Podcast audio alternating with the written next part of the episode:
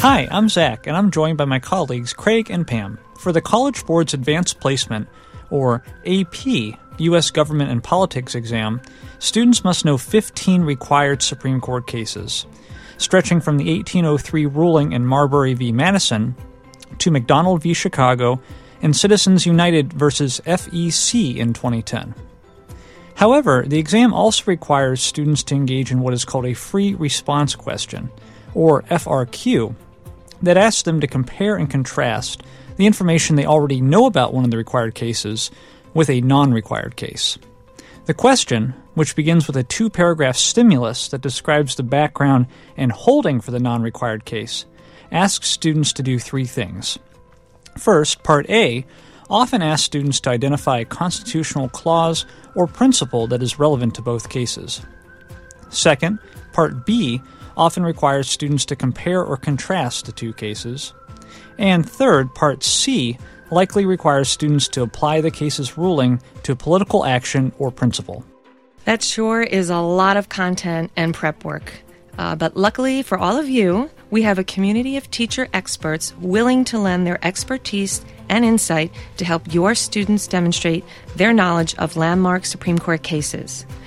In this episode, we'll be joined by former C SPAN classroom teacher fellow Ryan Waranka, who will share some of the review resources that he developed this past summer for you to use in your classroom with your students. So, whether you're already thinking about getting your students prepped for this spring's AP US government exam, or you just want to deepen their understanding of the judicial branch, stick around. We'll be right back.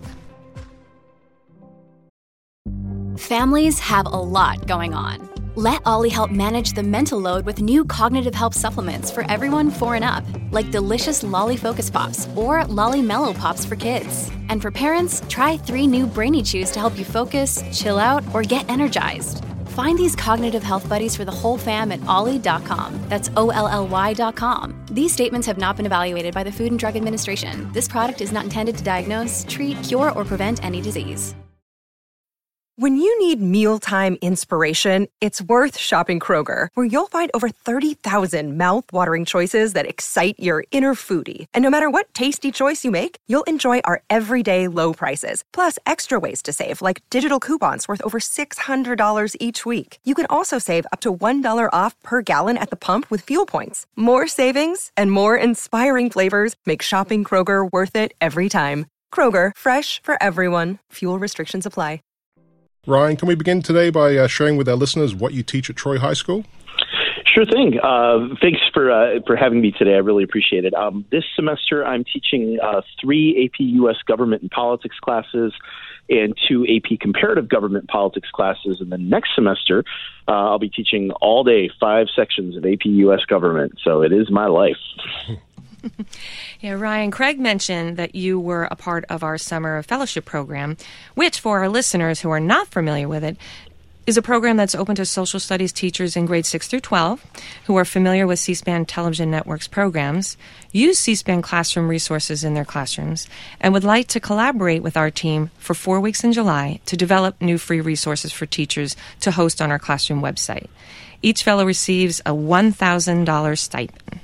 Now, can you talk a little bit about your experience as a fellow for those educators who are tuned in and might be interested in applying? Yes, and probably the, the best piece of advice that I can give to any person that's interested in applying is apply. It, it was such a phenomenal experience uh, working with C-SPAN. I would highly recommend it. Um, it was great. That there were uh, four other uh, phenomenal teachers in my cohort, and we got to uh, meet weekly and interact and collaborate uh, with each other um, on our different projects. Um, and so again, it was just just a phenomenal um, experience from from that end. So I would definitely recommend it. And then um, the the really great thing about it as well um, was that C-SPAN really does give you um, kind of a nudge, maybe in a direction to go. So mine, it was AP Government um, because that's the focus of my teaching. But then um, they, they kind of give you, um, you know, okay, so focus on AP government. They give you the flexibility and the freedom to start looking at where you want to develop resources and what type of resources you're interested in developing. And so I, I still have a notebook full of ideas of things that I think, hey, I could do this project or that project.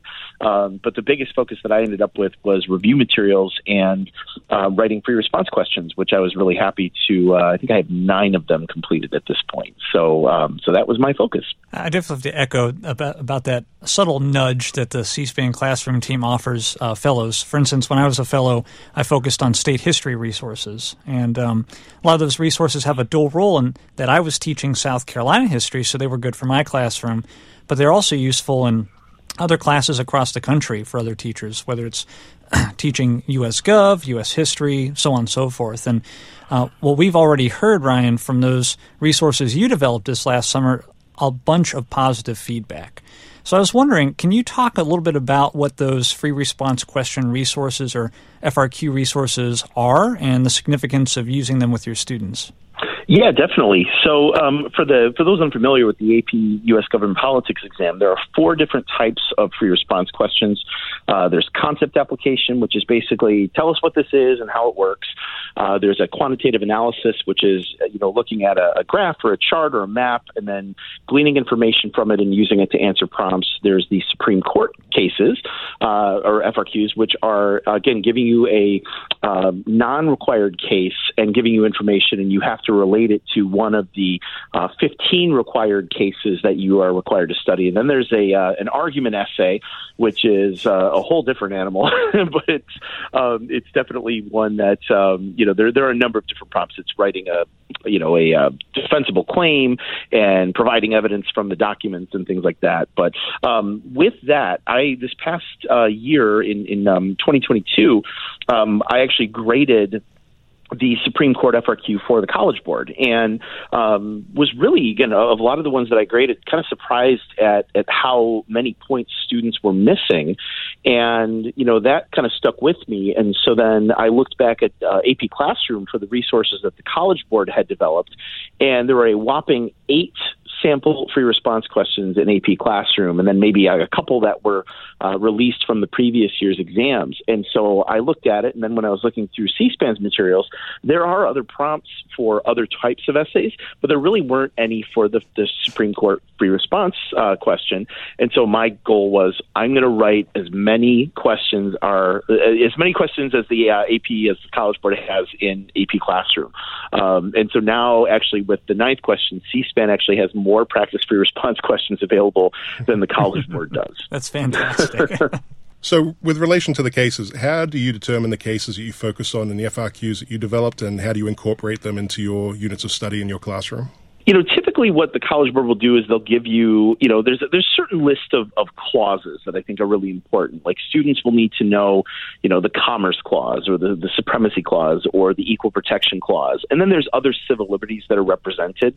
So what I did is sort of reverse engineer it. I looked at, okay, these are the 15 cases that we need to know and kind of what's the main crux of what the college board would ask you about for each question. And then once I had that down, I started looking at okay, well, what are interesting cases that are not required that students would have to to read and interpret and understand, but then see how it's similar to those other cases. So um, I chose to write uh, about a variety of different ones. I, I know, um, you know. Uh, truth be told, one of my favorite Supreme Court cases. I know this is very nerdy. Um, one of my favorite Supreme Court cases is McCulloch v. Maryland, which there was no practice free response question on. So I said I got to write that wrong, um, and I, I wrote one about that, and then some other like non-required cases that I really enjoy that are, are favorites. Uh, Loving versus Virginia is near and dear to my heart. So so in some instances, I did pick um, cases that were were either fairly recent, uh, like Mahanoy Area School District versus BL, or the Masterpiece Cake Shop uh, case case and and you know so I, I did have those in mind as these would be interesting cases that the kids will enjoy but then being able to relate to some of the, the important clauses Okay, so speaking of cases that are near and dear to your heart, Ryan, let's dive into some of the resources you created and take a look at an example or two. And um, the first one that we'll focus on is the landmark Supreme Court case Loving v. Virginia. So we'll play a portion of a clip that you include in this FRQ resource that you created that features the Washington Post Patricia Sullivan talking about it. Mildred was um, a black woman in rural Virginia um, who fell in love with a white man in the 1950s. Uh, they were childhood sweethearts, grew up together, and uh, eventually she became pregnant. They got married. Uh, this was a problem because in those days, um, uh, Virginia did not allow uh, blacks and whites to marry. Um, make a long story short, she uh, and her husband uh, eventually sued uh, the state of Virginia, which resulted in a Supreme Court case which overturned um, prohibitions against biracial marriages in the United States. So, in the clip, we heard about Mildred Loving and the impetus of the Loving Supreme Court case, which ultimately overturned prohibitions against biracial marriages. Um, with that said, Ryan, why did you pair Loving with the Brown v. Board of Education case for an FRQ? Well, ultimately, Loving and Brown are both cases about equal protection. And so, again, looking at what kinds of, of clauses and what amendments uh, the students need to know, the College Board tends to really like the 14th Amendment, um, as do I. Uh, you know, I think the 14th Amendment is really important for them to know, and especially the Equal Protection Clause. And so, um, you know, I thought that was a really kind of a, a of the sample cases, uh, simple questions rather, excuse me, that I wrote, um, one that I thought they would find interesting. Um, Loving is really great for federalism as well. I think there's a lot of relevance to it, and there's relevance to it uh, in the news recently with the Respect for Marriage Act that was passed, um, and links to um, Obergefell v. Hodges. So there's a lot of different things where, again, I could see the students being interested in Loving, um, and then again, where they may have a background or a knowledge of Brown, they can see how the Equal Protection Clause could be applied in a lot of different scenarios, whether it's about desegregating schools or about being able to marry the person that you love. So, um, and, truth be told, I'm in an interracial marriage, so that's part of the reason why loving is is near and dear to my heart. Um, but I thought again, the kids would really be um, kids would all across the country would find that to be an interesting case. Look, Bumble knows you're exhausted by dating. All the must not take yourself too seriously and six one since that matters. And what do I even say other than hey? well, that's why they're introducing an all new Bumble with exciting features to make compatibility easier, starting the chat better, and dating safer. They've changed, so you don't have to. Download the new Bumble now. Hmm. So, for listeners who are just hearing about these resources that you've developed, you've set up your FRQs with uh, three questions that students are to consider when they're comparing the cases, and you've listed each document uh, with parts A, B, and C.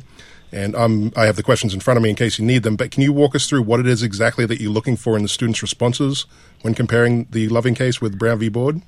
You know, with writing these questions, one of the things that I thought was really important was also to include a rubric. And again, I tried to create the rubric uh, very much like how the, the College Board would do this. So again, I modeled them very much after the um, the rubrics that I had when I was grading those.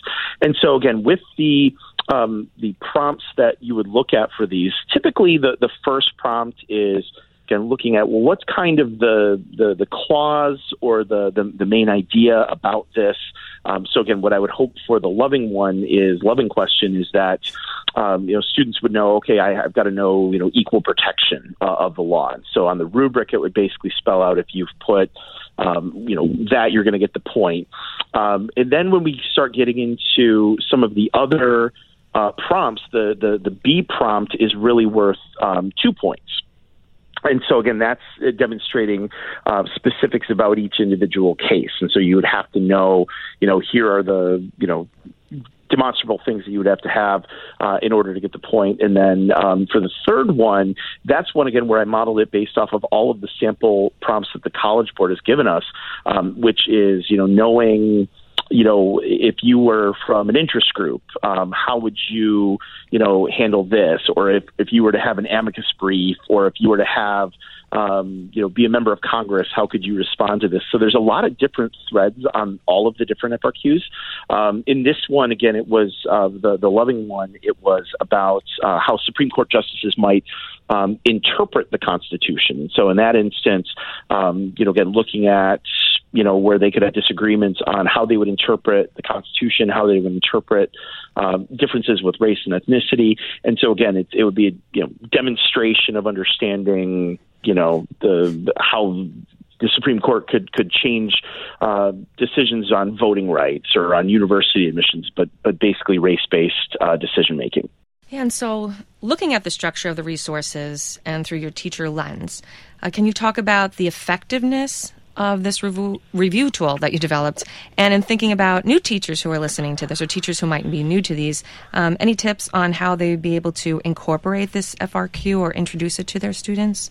Yeah, definitely. I think, you know, the more my philosophy has always been with the, the AP US Gov exam, um, half of the students' score is their writing. And so I've tried to put over the last uh, 15 or 16 years um, a lot of different sample prompts. Some of them are, are ones that the College Board's released, and some of them are, are ones that I write.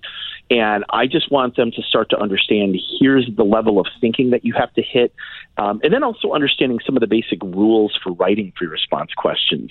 Um, you know, I've, I've learned little like tips and tricks through through AP conferences. Like one of them is you know, I read up on the board. Remember APBS, which they kind of chuckle at because they think it means something different, but it means answer the prompt and be specific. So they want to know specific elements uh, to the answers for the questions. And then another one is RSVP, which is restate the language of the question in your answer and vanish the pronouns. Don't just say, you know, they could do this or it does that the, the college board readers need to know who are you talking about? What are you talking about? So the more sample questions you can give students the better. And i get it. There's a lot of times that you'd say i don't have the time to to you know grade. I've got 150 students coming up next semester. I don't have time to sit and grade multiple you know frqs with 150 students. Uh, so sometimes i give them in in groups or sometimes i might give them a portion of one of the of the answers instead of all you know all three prompts but just the more opportunity, and we'll do them in, in large groups too. Uh, but the more opportunities you can do to to give them uh, to see these questions and to see how to write them, I've seen a translation in, in you know better scores for my students just from having those practice opportunities. It's definitely critical too. You know, as you're developing these FRQs. Um, to allow for that flexibility for, for teachers, however they, they choose to employ these resources. So, definite kudos to you in, in being creative on, on how to address these cases. And, but shifting gears a little bit, changing cases from one that's near and dear to your heart to another one. Uh, you mentioned as we were preparing for this episode that you were working on the Cooper v. Aaron case with your students this week. Um, for our listeners, can you just give us a general gist and overview of the major tenets of that case? Yeah, so Cooper versus Aaron, I think, uh, you know, a lot of American history classes um, will be teaching the crisis at Central High School in Little, uh, in Little Rock, Arkansas. And um, again, when we're talking about Brown v. Board of Education, um, you know, and, and there's Brown 2, which talks about desegregating with all deliberate speed. There was the, the court order in Little Rock to desegregate um, Central High School. And so basically, you know, the, the governor of Arkansas didn't want to do it. President Eisenhower mobilized the uh, 101st Airborne to escort students to school the nine black students that have been admitted to Central High School.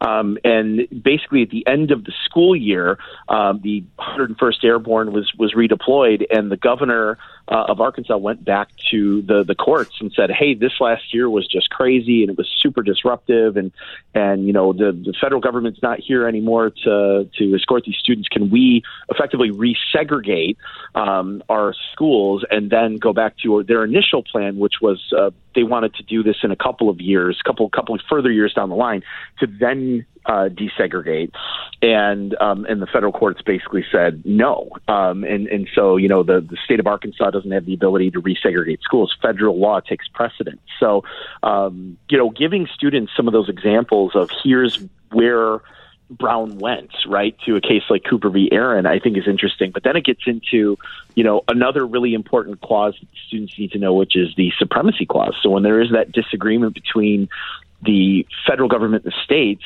you know, if there's a compelling national interest, which Brown v. Board of Education was, the federal government wins. So it was uh, it was interesting to do that, but then to tie it into you know McCulloch v. Maryland, which again is another favorite of mine, and it's there's never been a, an FRQ on that one yet, but um, on that case. But again, where where McCulloch v. Maryland was very much about the constitutionality of the bank um, and the supremacy of the federal government over the state of Maryland, I thought it was kind of an, an easy tie-in between those two. Excellent. Yeah. So before we go any further, we wanted to quickly set up the significance of that case, McCulloch v. Maryland. And uh, to mm-hmm. do so, we have a clip from law professor Mark Killenbeck of the University of Arkansas and here he's detailing why the decision in McCulloch uh, was significant in solidifying the federal government's ability to take actions not explicitly mentioned in the Constitution, and the significance of, the, uh, of that decision in restricting state actions against what is deemed the legitimate use of federal power. Let's listen. Well, it's it's a core piece of the uh, current constitutional landscape. We we talked about that earlier in terms of the deference to congressional judgments about what is wise policy. Uh, certainly, the the notion that the states may not impair the operation of the federal government uh, uh, by taxation or anything else is very important. Uh, it, it, it's just a central part of the assumption that we have a what we call a compound republic within in certain areas when it exercises its power properly. The uh, Supreme Court uh, has told us that the federal government is supreme. Okay, so uh, Ryan, when you assign this FRQ review to your students later this week, uh, two things come to mind. What will you be looking for in their responses? And we were wondering, how have your students been receptive to the FRQ practices? Are they finding them helpful? Um, you know, can you speak to that a little bit? Yeah, definitely. When um, and I've started assigning. You know, we're we're near the end of our semester here, but one of the things that I look to through all the different types of FRQs uh, that I assign um, are they making progress with their writing? Are they understanding those rules? Are they able to make those connections? Uh, do they understand, you know, how many points each question is worth? And um, I've just seen tremendous growth from my students, and it's really neat to just hand them back that paper, and then when they see those additional plus marks, maybe on that that first um, FRQ that I give them, they get maybe one or zero uh, plus marks indicating that they got the point. And now, at this point in the semester, they've really kind of gotten it down and a lot of them are in a really good writing rhythm and they, they are, are understanding kind of the depth of the um, specificity that they have to hit on these cases. And so, you know, yeah, you would expect that, okay, hey, today we're going to do a practice, you know, free response question that there would be groaning and eye rolls and, you know, things, but they actually, I think, legitimately look forward to it. So, um, and, and I think, again, they know that these are going to help them and and that's really all that my students are interested in. If they if they understand if it's going to help me uh, to be better prepared they're they're all for it. Well, and speaking about um, preparing students, we currently have what you mentioned the eight FRQ practices from College Board, influence with C SPAN clips, and then the additional one that you developed uh, in the last few weeks leads me to this next question. Um, are there any other FRQ practices that are in the hopper that um, you are planning on working on for us to feature on our featured resources page? There definitely are. Um, with uh, with our, our, break coming up here um, after this Friday, so I'll be on break for the next two weeks. Um, yeah, there definitely are. I've, I've uh, thought about some for um, maybe Baker versus like a gerrymandering one, uh, Baker versus Carr. There's a there's a few other things that I'll look to uh, of the um, mandatory Supreme Court cases and see which ones um, are there, you know, maybe not questions for either on C-SPAN or on um, on C-SPAN or on the College Board, and I will try to to fill those gaps. So yeah, I'd love to get. Um, a couple more done, probably two or three more done still this school year prior to the AP exam. Wow. Yeah. And Ryan, as we start to wrap up this week's episode, we wanted to give you a final word. So, are there any other related resources that you've found useful with your students that you'd like to share with our listeners? Yeah, definitely from from the um, C-SPAN classroom. If I can toot the uh, the horn of C-SPAN classroom, there are definitely a lot of uh, really great bell ringers um, that are there. I know I've used those in my AP US Gov class and in my AP Comparative Gov class. I know um, that's been uh, a really nice find to be able to use some of the, the comparative gov things because again, there's not a ton of resources, uh, you know, from even the College Board on that. So uh, being able to use those has been really helpful. But um, those have been really helpful. Um, the the lesson plans always give really good ideas, um, and then again, there's uh, just some other things in, in each of the um, you know the AP government uh, page on C-SPAN Classroom there are a lot of really beneficial uh, lesson ideas. Uh, the classroom deliberations are a really great resource as well, um, which again I think is is something that's an underutilized resource and, and one that I, uh, you know, had told myself at the beginning of the year I really want to use those more, um, but that's something that that unfortunately hasn't happened this semester. But um, I actually have had my my classes working um, pretty extensively on their um, student cam projects, and uh, again, that that would be another thing I would recommend looking for for other teachers. The C-SPAN Student Cam um, documentary competition is um, a really great opportunity for students to to really put together basically an essay, but in um, in video form. And I've actually found a lot of really great links between the student cam rubric of what the students have to produce with the argument essay that they have to write for the AP US Gov exams. So that was kind of one of the easy selling points to my students. Like, I know this sounds crazy. This is going to help you to also be a better writer for that for that question. Um, and we're going to be re, you know introducing all of those elements coming up um, after after we come back from our, our holiday break. Um, but again, having worked on the, the student cam project for the past several weeks, I think they'll be really in a, a good space to do well on those. Ryan, that's terrific, mate. And yeah, we really want to thank you again for being such a wonderful member of our classroom community. And uh, we appreciate your time today. Oh, it's my pleasure. Thank you so much for having me. From analyzing the prompt to planning a response and from writing the explanation to proofreading for accuracy, a lot of blood, sweat, and tears often goes into preparing for and completing the AP US government exam, both for the teacher and for the student. But we hope that the resources we shared in this episode will prove fruitful to you in your class this spring and beyond. Make sure to stay on the lookout for upcoming AP US Government and Politics Cram for the Exam review show, which typically airs the Saturday before the test. And you'll find all the resources that we highlighted in, in this episode and more on our featured resources page at www.cspan.org slash classroom. And if you would ever like to connect with our team to learn more about what we have to offer to teachers and students, please email us anytime at educate at c-span.org. And that's it for this week. Please remember to like and follow our podcast wherever you listen so you don't miss our next episode. Until then, thanks for joining us.